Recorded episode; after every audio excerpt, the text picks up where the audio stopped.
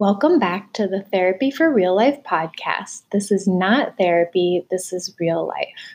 I'm your host, Anna Lindberg Cedar, Bay Area burnout prevention therapist and workplace wellness consultant. And I'm really excited that you're joining me again for the next episode in the podcast because today I have a little um, different offering than we usually have with the podcast because if you've been tuning in, you know that I usually share therapy concepts um, and we talk about ways to adapt uh, self care strategies for everyday use.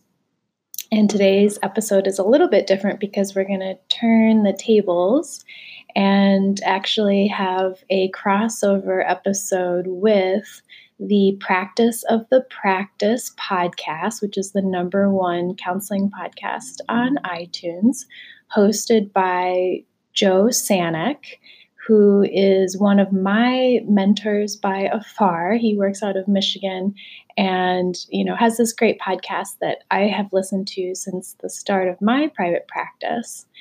And today's episode is actually a flashback episode because Joe interviewed me on his podcast um, a year ago now, last February, after I launched my uh, practice, Therapy for Real Life. And I just had the opportunity to re listen to this podcast episode, and I thought I'd share it with you today because it does give a lot of the background on my work in burnout prevention. And, you know, you'll hear me share a little bit more about why I feel so passionate about this work. So, usually the podcast will not focus um, on the host. I really want to keep it focused on therapy concepts and self care. But um, just for the heck of it, I thought I'd share this episode with you um, and share the practice of the practice podcast resource because I do love their work.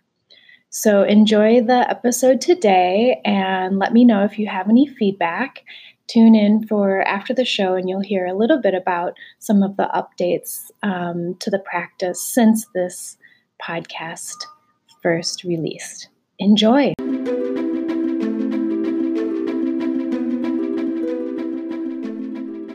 Well, today on the Practice of the Practice podcast, we have Anna Lindberg Cedar. She's a Bay Area psychotherapist who specializes in burnout prevention. She integrates burnout prevention principles throughout her work, counseling individuals, consulting with executive teams, and providing clinical supervision to therapists. Many of Anna's burnout prevention strategies are drawn from training with DBT. Anna, welcome to the Practice of the Practice podcast. Hi, Joe. Thanks for having me. I'm really happy to, to be here. I've really enjoyed listening to the show, and every week I get something out of it. So I really, really am appreciative of all the good work that you're doing. Yeah, it's so cool to see how much you've grown your practice, and uh, it'll be fun to kind of give back to people that are just at the beginning phases. Thank you. Yeah, yeah, I'm really happy to be here. Yeah, well, tell me a little bit about when you first started your practice. Well, I started my practice uh, just a year ago, so it's a pretty new venture for me. And uh, I decided to do that after working for 20 years in nonprofits. Um, I started in Latin America building latrines, uh, doing public health work um, and community um, organizing. And after that, I continued to work for the underdog just over and over again. Um, I worked with torture survivors from around the world and uh, as a program director in San Francisco, and I uh, worked in a federal detention center um, doing group therapy and um, the, spent the last seven years working primarily with undocumented immigrants um, at a primary care setting doing um, counseling. And so I have had just um, really the good fortune of doing um, really rewarding work. And I am also, you know, I have a family and I have other interests that I want to explore and um, wanted more flexibility in my work. And so it's interesting that I specialize in burnout prevention because, you know, that's that's why I went into pri- private practice is so that I could um, I was never necessarily I didn't need to be my own boss or anything like that. Um, that never was a goal of mine, but it turns out that um, having a private practice lets you choose the work you want to do and the length of your sessions and how frequently you see people and um, I also have a program planning background. I have an MPA and an MSW. Um, so I'm always thinking about how the macro meets the micro and, yeah. Um, you know, the whole person and environment thing. I take that really to um, broader levels. And so I want to interrupt you. I want to go back sure. to working with torture survivors and burnout prevention because yes. that to me stands out as really really tough work like if anyone yes. can talk about burnout prevention it's probably someone that works with torture survivors so before we get too far into your story sure. i want to go back to that yeah. so what are and i don't you don't have to share kind of experiences from that but what kind of self-care does a counselor working with torture survivors have to do or what were things that you did in that situation to take care yeah. of yourself yeah yeah um, and this is where I have to pay attention to my kind of workaholism because I really, really enjoy my work. I really enjoy my work. And so I've always kind of looked for the most intense version of it. And um, working with torture survivors was a really intense experience. And I did hear just kind of the, you know, the worst um, things imaginable that you can think of one person doing to another person. And when i was doing that work and you know at a dinner party would tell someone what my job title was they would ask me isn't that so depressing? And of course it was um, but the reason i stayed in that work is because i saw just the incredible resilience of the human spirit. And so that's that is what kept me going um, in that work. And you do we'll talk about with burnout prevention kind of what will fuel you and get you you know through 20 years of work like that. Um, but really seeing resilience. Otherwise i wouldn't be doing this work. If i you know just got paid to see people in counseling but it didn't actually help um, i would burn out. Yeah. and so doing effective work is a really is another really important part of burnout. Were, so are there times that stand out for you that you had a really rough day and you kind of processed it either on the drive home or like, like i'm just thinking i know that there's clients that i've had that especially early in my career yeah you just don't forget and yeah when you've had those kind of days what did you do on the drive home so that when you were having dinner with your family mm-hmm. you weren't mm-hmm. you weren't just a mess yeah i love i love that question because um, i definitely have times that stand out in my mind and when I talk to people about burnout prevention, the place I always start is understanding the body's fight or flight response. And so we know that memories are encoded more strongly um, in our memory when we have emotional responses to an experience. So I have imprinted in my mind um, a gentleman who I saw um, newly out of grad school who had really specific plans to um, commit suicide by cop. And you know could hurt someone in the process. And he was not ready for you know he was not interested in services and you know it ended in a wellness check. And um, he eventually did get connected to services. But in that moment i remember being so scared for him and scared for the situation um, and luckily, I had really, really good support. So we were able to put um, a really good plan in place. But I remember that feeling of, you know, hyper arousal and heart beating fast and muscle tension and racing thoughts, and that I was in fight or flight. And something I've learned over the years with mindfulness and DBT is, you know, observing that reaction in the moment you know reminding yourself that you know this is a challenging situation but i am safe. If i'm not safe i'm going to call 911 but if i'm safe i can give myself permission to soothe the body. And because fight or flight interrupts executive functioning and other important you know aspects of you know you know biological tools that you need to do your job and to make appropriate assessments um, you need to interrupt that with you know, paced breathing or progressive muscle relax or um, and you know, a cup of tea, anything that soothes the body. And so something I learned early on was that if I'm feeling upset, probably my client is feeling upset as well in a, in a crisis like that and it's a great time to just take a break and do some you know you know what this is a really stressful you know conversation it seems like. Let's take a break and return to the breath and i really want to understand you and i really want to hear you. So giving myself permission as a counselor to take breaks um, in the session so you know reducing the stress in the moment is a really important tool. And then definitely having rituals of separation after your day. So the first thing I do when I get home is I put on my comfiest PJs and you know I brush my teeth or I do anything that um, makes me feel separate from my day.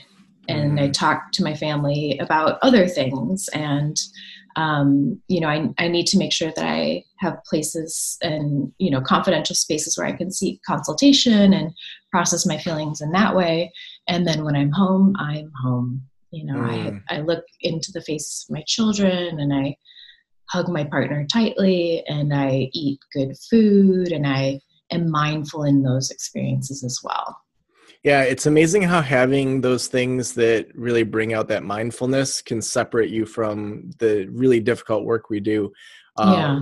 recently I, I, took up curling you know throwing cool. stones on the ice and sweeping and uh, and it I thought it was going to be a kind of easy sport, and it's actually way harder than I thought. Mm-hmm. um, but you know, when you're on the ice, it's really hard to be thinking about anything other than those stones and sweeping yeah. and not falling on your face because you know it's yeah. ice and yeah. Uh, I feel it, that way about Zumba. You know, oh, it's, oh, yeah. impossible, it's impossible not to smile when you're doing mm-hmm. Zumba, and just the music is so good, and you're in your right. body, and or like my wife she's in an orchestra and you know to play music you have to be paying attention to the notes and what's going on mm-hmm. and everyone around you and I, I, think oftentimes on this podcast we talk about kind of business and marketing and all those things that help our business and planning ahead but there are those things that we have to also integrate into our lives that just totally shut our brains off from business or trauma or the work that we do as well yeah, that's exactly right. And I'm I'm really happy you say that because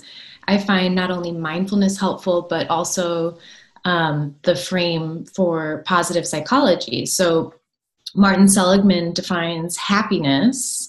You know, when a lot when a lot of people think of happiness, they think of chocolates and vacations and long walks on the beach, and they're thinking of pleasure, right?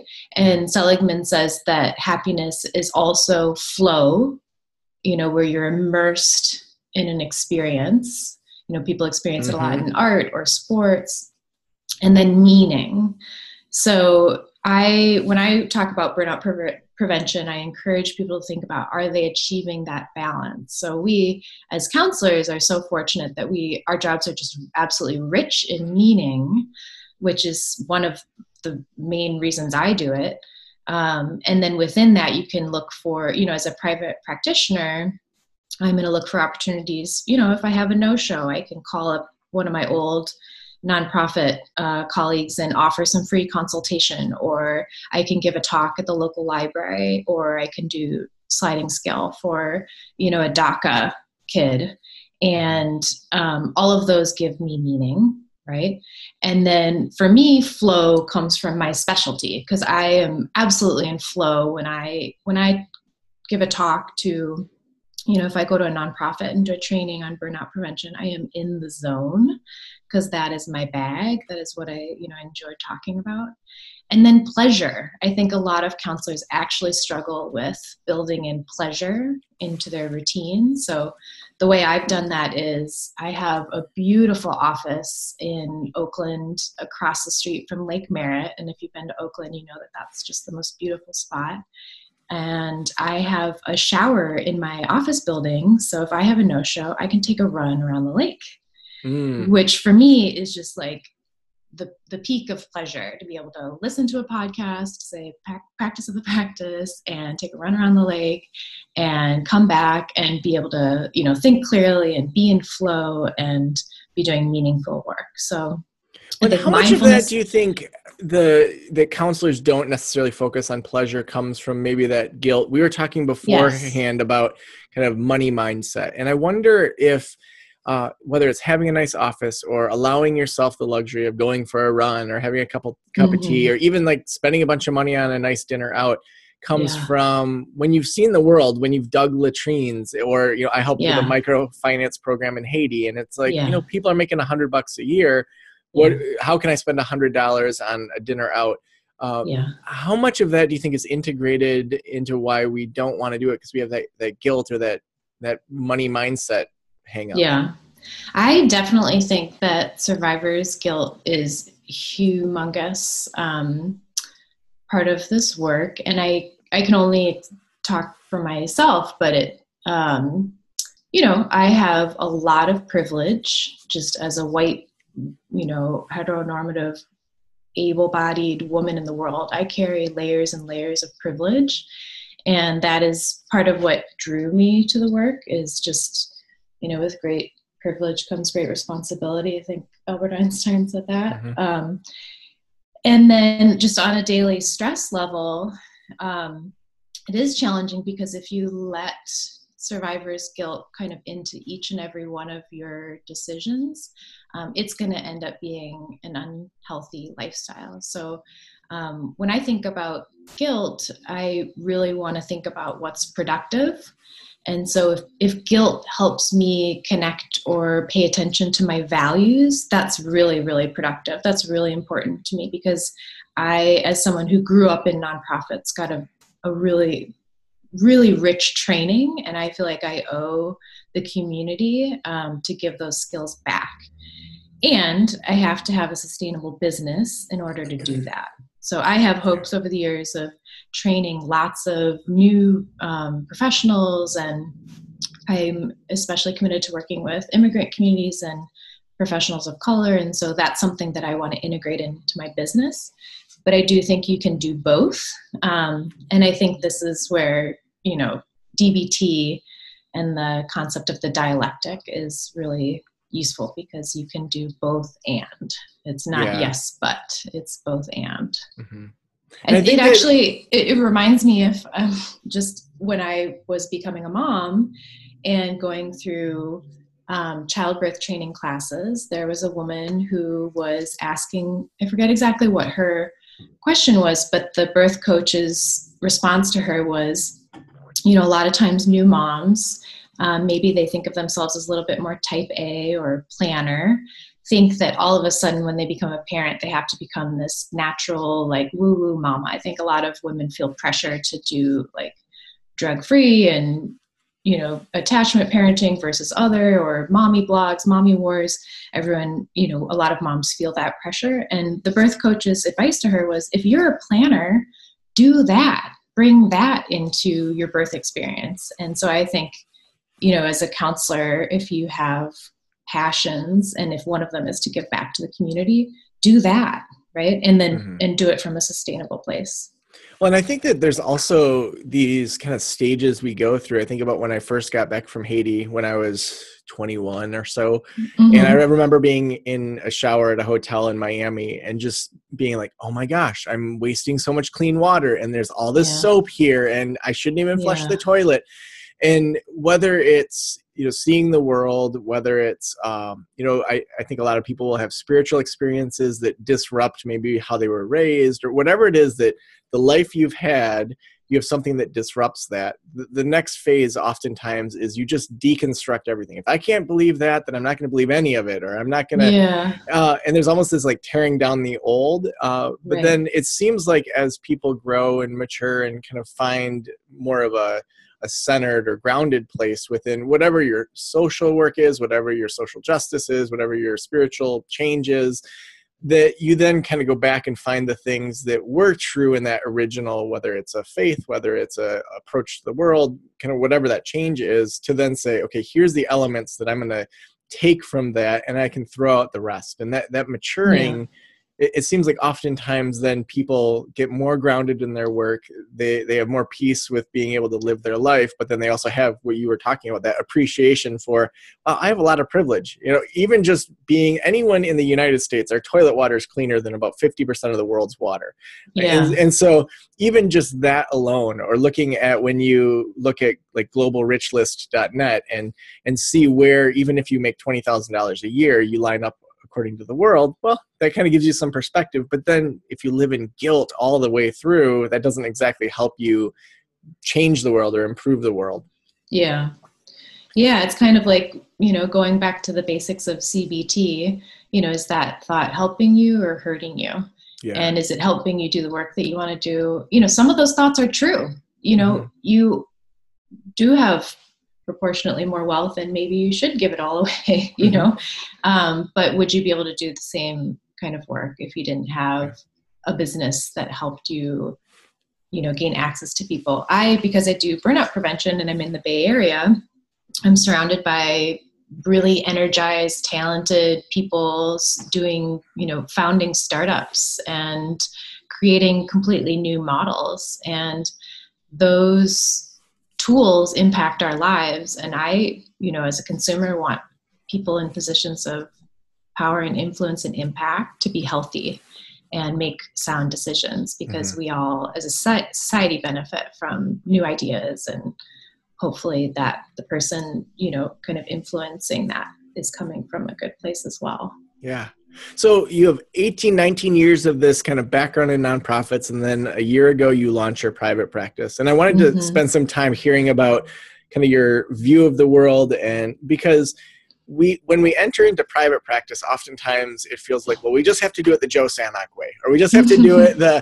allison puryear way or the zanini way or whoever you follow uh-huh. um, and, and, there's great tips in all of that but then ultimately it's your private practice and so yeah you came to private practice with you know this big heart years of, of background. How do you then take all of who you are as anna mm-hmm. and then put that into starting a practice? What were things you considered? What were ways you approached it? Uh, take us through that kind of initial phase of starting the practice. Well, some of that narrative I'm still writing, so I'm interested to see what comes next because this is really the first time in my life where I've always had a five year plan and this is the first time in my life I'm just playing.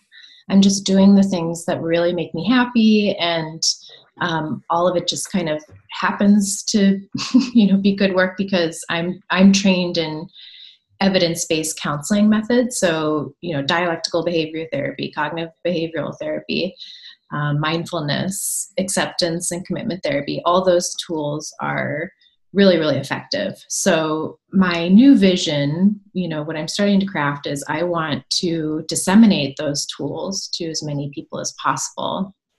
And i'm just a solo practitioner right now um, but i'm kind of consulting with different startups and different models and i have hopes um, in the future of starting a group practice and being a mentor to people um, new to the profession who want to get those um, skills which is really exciting for me because it helps me blend that micro and the macro. So I part of my burnout prevention is not just seeing the problems that people, you know, tend to have, but also looking at systemic solutions to them.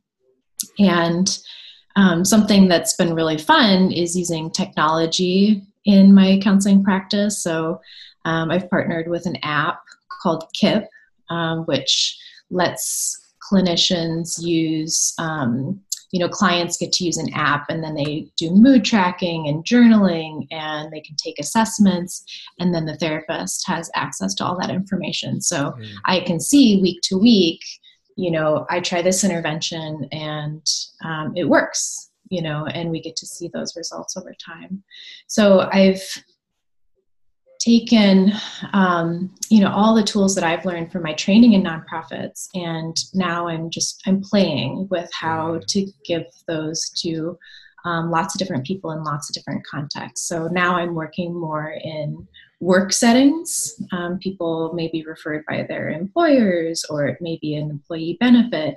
And that's also a really great way to gain access to people because you know we spend more time at work with our colleagues than we do with our partners and families. So that's a really important context to look at.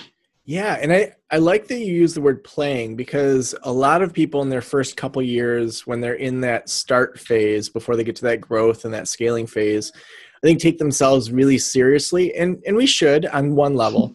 Uh, but I've definitely done that. right, right, and, and, not that just because you're playing, you can't take yourself seriously too. Uh, and mm-hmm. there's a mm-hmm. lot, you know, you want to reduce your risks. You want to make sure that you're kind of doing the right steps for where you're at.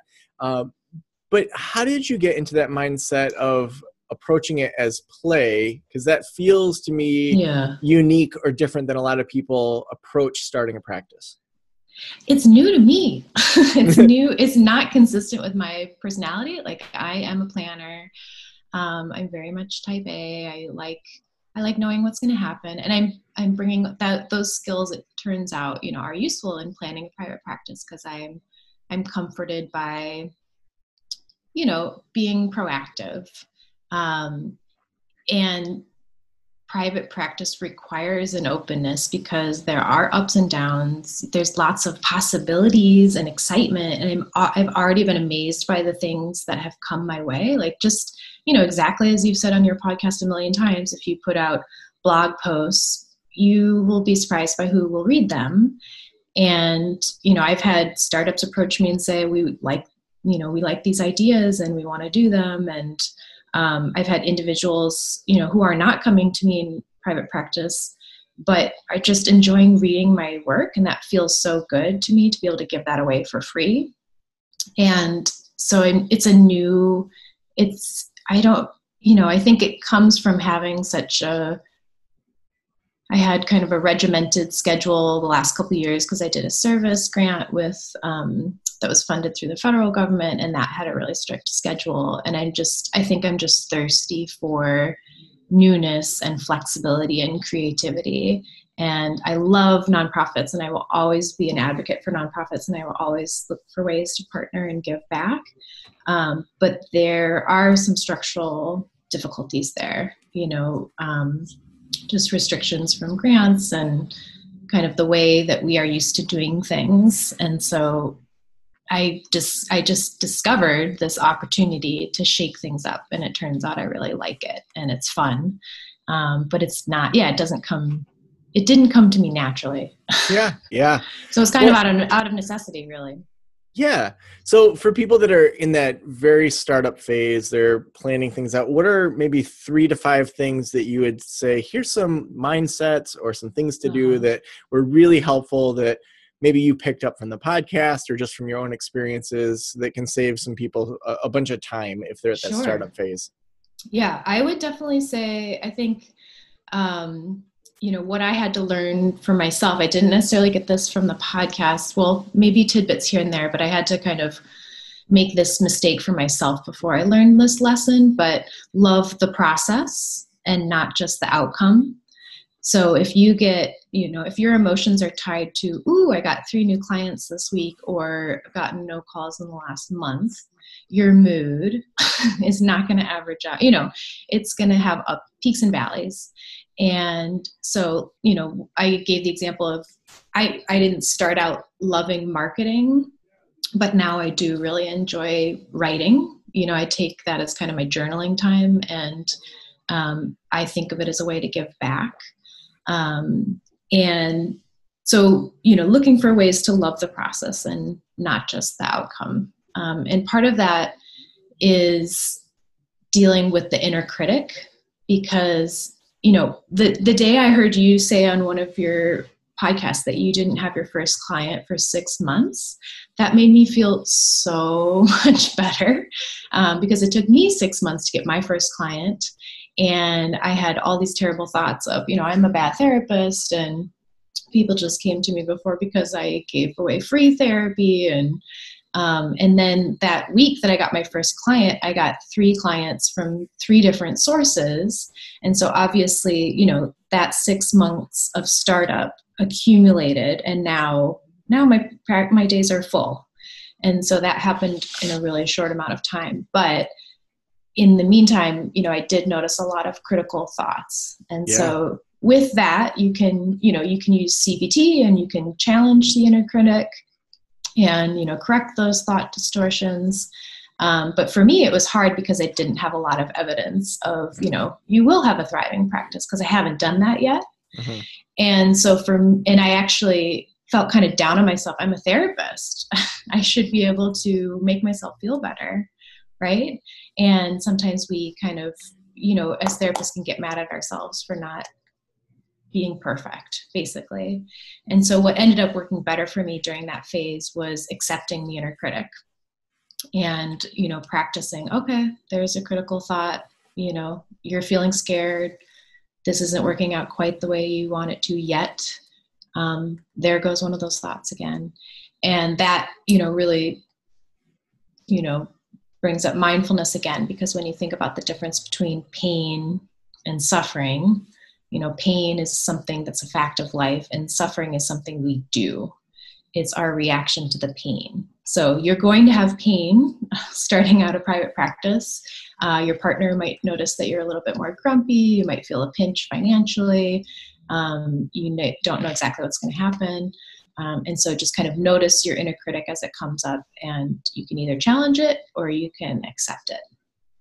Um, and then boundaries kind of go along with that. So um, having really good external boundaries, you talk about this all the time, but don't take cases that are not for you out of desperation.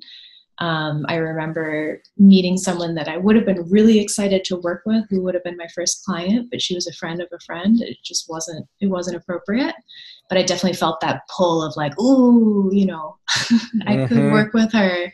Um, but you have to keep really, really good um, external boundaries. And then, of course, internal boundaries is kind of how you treat yourself, and um, you know, turning your phone off at night and you turning know, your brain off when you're with people that you love. Yes, yes. it, it's, yes. You know, over the years, Christina and I have had to kind of figure out how best to do that because I'm such an ideas person that you know mm-hmm. we'll be mm-hmm. driving to Thanksgiving and I'll be like, oh my gosh, I could do this. oh my gosh, I could do this. And um, so now it'll be like, okay, I have an idea do you want to hear about it? And she'll be like, okay, but just five minutes. or like, uh, that's or, great. Yeah. Or can I poke, she'll say, can I poke holes in it? And it's like, okay, yes, you can. Oh, and yeah, so, don't ruin my new idea. right. um, but I think that those that are around us are going to get sick of hearing about our business. And if we're not yeah. asking for permission to share about that, then it, you know, you, you just don't want your business to take over because it's easy to when you're excited about something especially when you've done really difficult work that you know nonprofit work oh man i did that for years and there's parts of it usually people say i love the work itself but i, I hate the you know policy or i hate the infrastructure yeah. and the, you know there's so much about it that's just draining that doesn't often feel like it serves the purpose of what the nonprofit's doing that then when you yeah. finally are in your own practice and you didn't know you wanted to be your, your own boss you're like well, this is pretty sweet to be my own boss. Yeah, right. And, and, so when you're so excited about what you're doing, it's easy to kind of flood those around you with your excitement, but yeah. you don't always want to hear it. Yeah, which is why the other kind of, no one will be surprised to hear the other tip is getting support, right? You know, make mm-hmm. sure that you have a professional consultation group, that you have um, you know we need to destigmatize therapy and as therapists say you know we as therapists need um, to get our own professional support um, definitely family support like you're saying kind of ask your partner's consent before just dumping on them about your day or your new idea yeah. um, and you know i self-care is a great idea um, but it's really not a perfect term because we need to take care of each other and so i think therapists are definitely vulnerable to that of um, you know we can we have all the skills and we can do it all um, but looking for ways to include other people in our process and take you know be taken care of as well yeah Thank you so much for joining me as we listened in to this flashback episode from Practice of the Practice. I hope you enjoyed hearing a little bit about my background. And I know I really enjoyed hearing this conversation because um, it was fun to think about the things that are very much still true in my practice. Like that feeling of playfulness that I describe here is still really important to me, and sustainability and giving back. um, and my commitment to workplace wellness. So it was really just refreshing to hear um, that conversation that I got to have with Joe. And um, I'm feeling appreciative of um, taking the time to think about that. So some of the things that I'm looking forward to with my practice are the burnout prevention hackathons that I host with my workplace partners as we provide self care trainings for staff to buffer folks against daily stresses on the job. So that's an example of some of the things that I continue to think about in my practice as, you know, including this podcast as I think about ways to expand access to burnout prevention resources. So, thank you again for listening to the episode. And I'd love to hear your contributions to the conversation if you have ideas about ways to expand burnout prevention resources, tips, tricks, and self care ideas. You can also check out my website, therapyforreallife.com. And of course, in the show notes, we'll have a link to the Practice of the Practice podcast for all those therapists out there that are also working to model effective self care in their work. Thank you for listening. Have a fantastic day.